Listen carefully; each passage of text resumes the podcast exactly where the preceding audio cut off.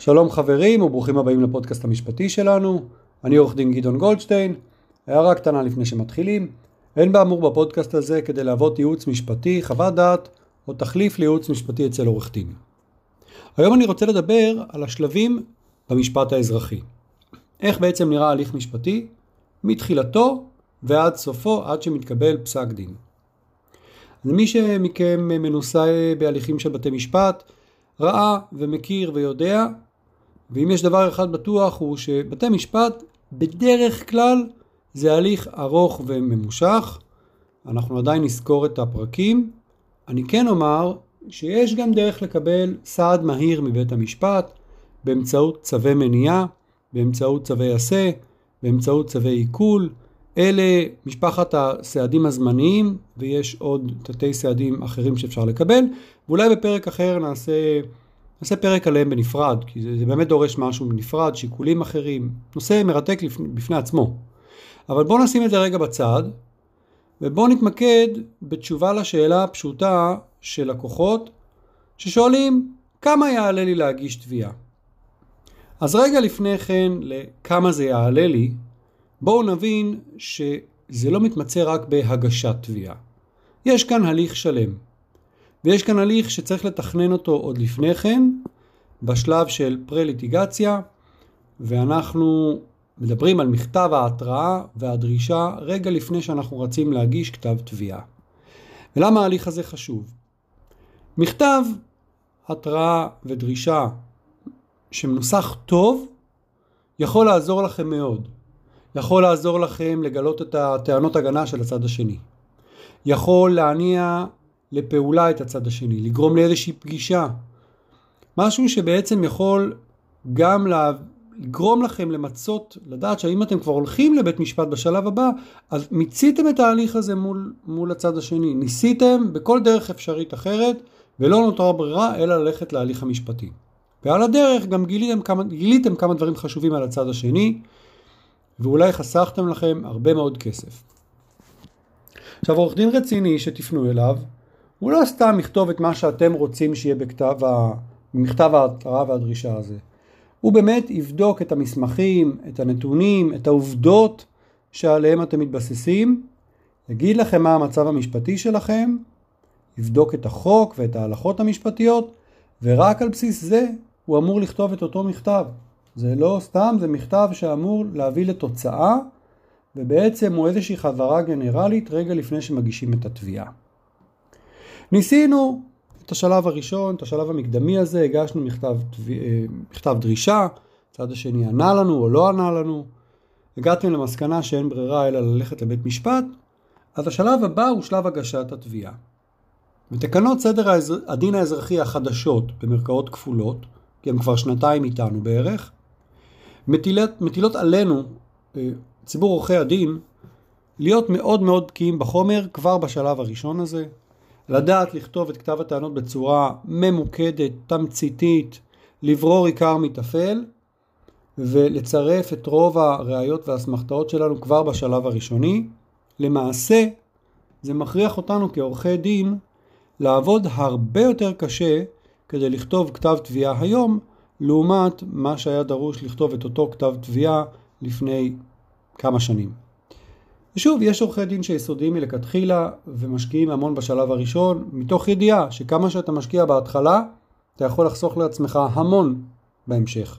ורצוי לדייק כבר בהתחלה, כי אחר כך לתקן זה הרבה יותר קשה, וגם היום לפי התקנות החדשות יש כבר שיקולים אחרים לפעמים שנכנסים בתיקונים שמבקשים לעשות תוך כדי תנועה אחרי שכבר הגשתם את כתב התביעה או כתב ההגנה. מה השלב הבא? הגשנו כתב תביעה, המצאנו את כתב הטענות, ככה זה נקרא המצאה, מסירה, דרך של מסירת אה, כתב התביעה או כתב הטענות לצד השני. יש לזה כללים, מסירה כדין. המצאנו את זה לצד השני, ובדרך כלל בהליכים רגילים, היום כתב הגנה אמור להיות מוגש תוך 60 יום. אני אגלה לכם, זה, זה לא בכל ההליכים, יש הליכים שזה יותר קצר. פעם התקנות קבעו שכתב הגנה צריך להגיש תוך 30 יום, ואז בדרך קבע היית מקבל טלפון מהצד השני, תשמע, רק עכשיו קיבלתי את כתב התביעה, עוד שבוע צריך להגיש כתב הגנה, תן לי ארכה של שבועיים, של 30 יום, ומטעמים קולגיאליים היינו נהנים לבקשות כאלה. היום התקנות כבר מסדירות, כתב הגנה מוגש תוך 60 יום. והשאלה הבאה, אחרי שקיבלתם את כתב ההגנה של הצד השני, היא האם אתם צריכים להגיש כתב תשובה לכתב הגנה. לא תמיד מגישים את זה, אבל יש נסיבות שבהן כדאי לשקול את זה, ויש שיקולים למה מותר ומה אסור לכתוב בכתב תשובה לכתב הגנה. ופה אני פותח סוגריים. יכול להיות שההליך המשפטי שלכם מסתבך או תופס איזשהו כיוון אחר בזה הרגע. למשל, יכול להיות שהצד השני יגיש מה שנקרא הודעת צד ג' לאיזשהו צד שלישי, שהוא רוצה לגרור אותו לתיק, באיזושהי טענה שאומרת, הואיל וא' תובע אותי ב', ואני חושב שלך ג' יש אחריות ואתה צריך לשלם במקומי יימצא שאני אחראי, אני מצרף גם אותך ג' לתביעה. זאת הודעת צד ג'.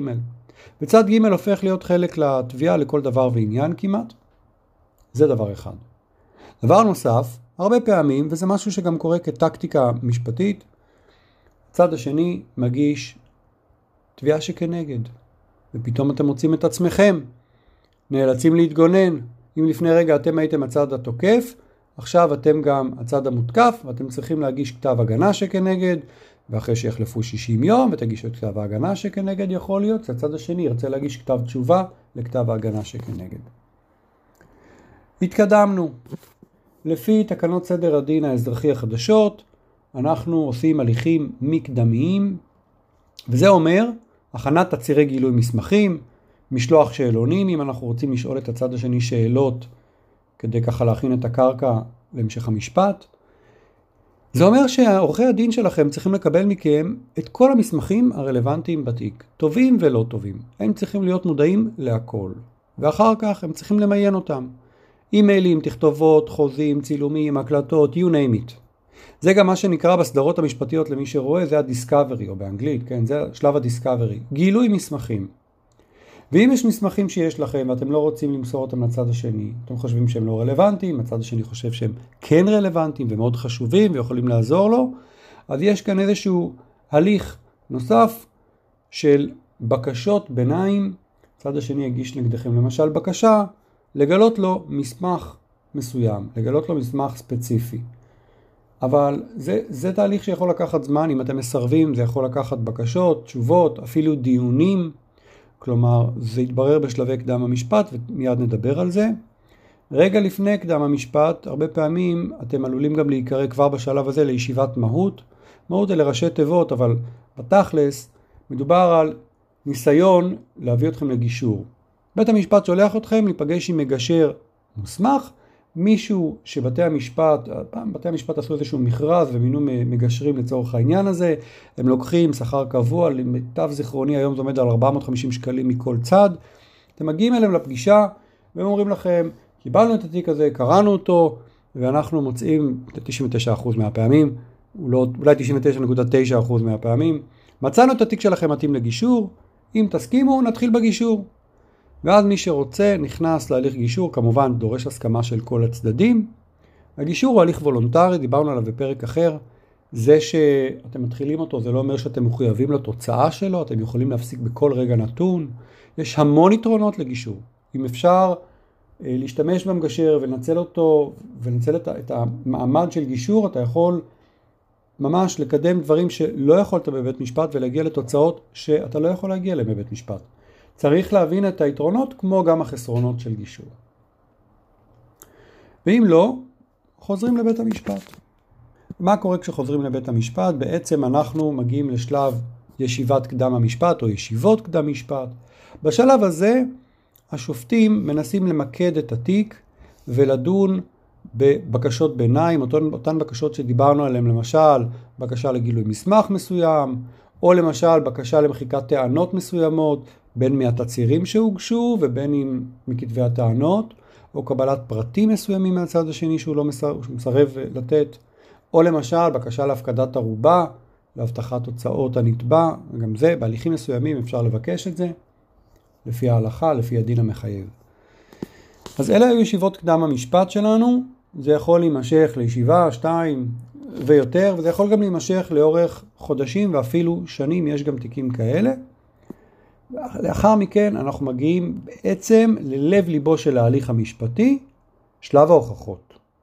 בשלב ההוכחות אנחנו נדרשים בעצם להוכיח לבית המשפט את מה שכתבנו לו קודם בכתבי הטענות. אם זה כתב התביעה או כתב ההגנה או כתב התשובה, זה הרגע לא רק לדבר אלא להוכיח. ואיך מוכיחים? באמצעות ראיות ובאמצעות עדים. עכשיו העדים יכולים לעשות את זה בכמה וכמה דרכים. דרך אחת, לפי מה שבית המשפט מחליט כמובן, דרך אחת היא באמצעות הגשת תצהירי עדות ראשית, שם אתם יושבים עם עורך הדין, או העדים יושבים עם עורך הדין, ועורך הדין עוזר להם לנסח תצהיר, תצהיר שאמור להיות מלוטש ומנוסח ורהוט, וזו בעצם הגרסה העובדתית שהעד מעיד עליה. יש כמובן כללים למה עד יכול ואסור לומר, או יכול ואין לו אפשרות לומר, אם זה יכול, בעצם עד יכול להעיד רק על דברים שהוא קלט בחושיו שלו. ואם זה לא במסגרת של הגשת תצהירים, אז זה במסגרת של עדויות ראשיות. מגיעים בפני בית המשפט, ואתם מספרים את הסיפור שלכם במשהו שנקרא חקירה ראשית, בעצם מוליכים אתכם לנקודה לאט לאט, ואז הצד השני יש לו את האפשרות לחקור אתכם בחקירה נגדית, וזה בין אם הגשתם תצהיר עדות ראשית ובין אם הגרסה שלכם הובעה, ב... העדתם בחקירה ראשית. בעצם בשלב החקירה הנגדית, זה השלב שאתם מכירים אולי ככה מהסדרות, שבו חוקרים את הצד השני ומנסים להפיל אותו, מנסים לגרום לעד להיראות לא אמין, מנסים למצוא גר... סתירות בגרסאות שלו, זה יכול להיות עדים וזה יכול להיות גם מומחים. בעצם בשלב ההוכחות, לפעמים אתם נדרשים להביא מומחה שיוכיח טענות שהן לא בידיעה אישית, אלא מעניין שבמומחיות, זה יכול להיות מומחה, מומחה רפואי ומומחה הנדסי ומומחה חשבונאי ושמאי ומה שאתם לא רוצים, יש מומחים להמון דברים ולפעמים אגב גם הצד השני יביא מומחה מטעמו ולפעמים גם בית המשפט ימנה מומחה מטעמו. זה השלבים של החקירות. ופה רבותיי, זה השלב שאתם צריכים עורך דין מנוסה, שיודע איך לחקור, שיודע איך להפיל את הצד השני, שיודע מה לשאול ומה לא לשאול, ואיך לשאול. ובעצם סולל לכם צעד אחרי צעד את התיק. אחרי שלבי החקירות, נגמר ההוכחות, השופטים יורו על הגשת סיכומים או אה, סיכומים בעל פה, זאת אומרת או בכתב או בעל פה. כאן זה המקום שבו עורכי הדין בעצם תופרים את הכל ביחד. את כתבי הטענות, את אותו כתב תביעה וכתב הגנה, יחד עם ההוכחות, עם מה שהם הצליחו להוכיח, עם הראיות שהוגשו לבית המשפט, ואיך כל זה משתלב ומה הדין שחל עליהם. בעצם התוצאה צריכה להיות, הנה, הוכחנו את הטענות שלנו, ועל כן מגיע לנו פסק דין. כמה זמן אה, זה לוקח? אז דיברנו על הזמן שלוקח להגיש כתב הגנה, הוכחות, עד שמגיעים לכתב משפט בישראל, בבתי המשפט באזור המרכז זה יכול לקחת כמה חודשים ואפילו שנה עד שאתה מגיע לכתב משפט. אה, ברגע שהם מורים על הגשת תצהירי עדות ראשית, אז בדרך כלל נותנים 60 יום לכל צד, יכול להיות פלוס מינוס, יש גם ארכות, אם לא מספיקים, להגשת תצהירי עדות ראשית, ואז קובעים מועד להוכחות, ואז ההוכחות בדרך כלל או יום אחד או כמה ימים רצופים של שמיעת העדים, ולאחר מכן בתי המשפט קוצבים גם בסביבות 30 יום, 60 יום להגשת סיכומים. ואז אתם מחכים לפסק דין, זה נמצא, הכדור נמצא אצל השופטים, ואנחנו מחכים לפסק דין. בין לבין אנחנו כמובן, יש לנו המון שלבי ביניים, המון החלטות ביניים, למשל החלטות של השופטים בבקשות הביניים לגילוי מסמך, להפקדת ערובה, או אם יש לכם שלב של הליכי, אה, הליכים של צווים זמניים, כמו צו מניעה או צו עיכול, יש לנו החלטות. אני מזכיר את זה כי אנחנו לא יודעים כמה בדיוק ההליך ייקח, כי אנחנו לא יודעים כמה בקשות ביניים יהיו והאם יהיו. ולפעמים אתה מקבל החלטה ואתה רוצה להגיש אליה ערעור. מדובר על ערעור על החלטה אחרת, מה שנקרא, ולא ערעור על פסק דין סופי. זה הבדל, ויש גם, יש גם תקנות, כללים, מתי אפשר להגיש את הערעור הזה, האם מותר להגיש באמצע ההליך, או חייבים לחכות לסוף ההליך כדי להגיש את הערעור. אה, ואני לא אדבר על זה כאן כי ערעור נושא בפני עצמו ממש כמו צווים זמניים. אלו שלבי המשפט, מקווה שנהניתם, אני עורך דין גדעון גולדשטיין, להתראות.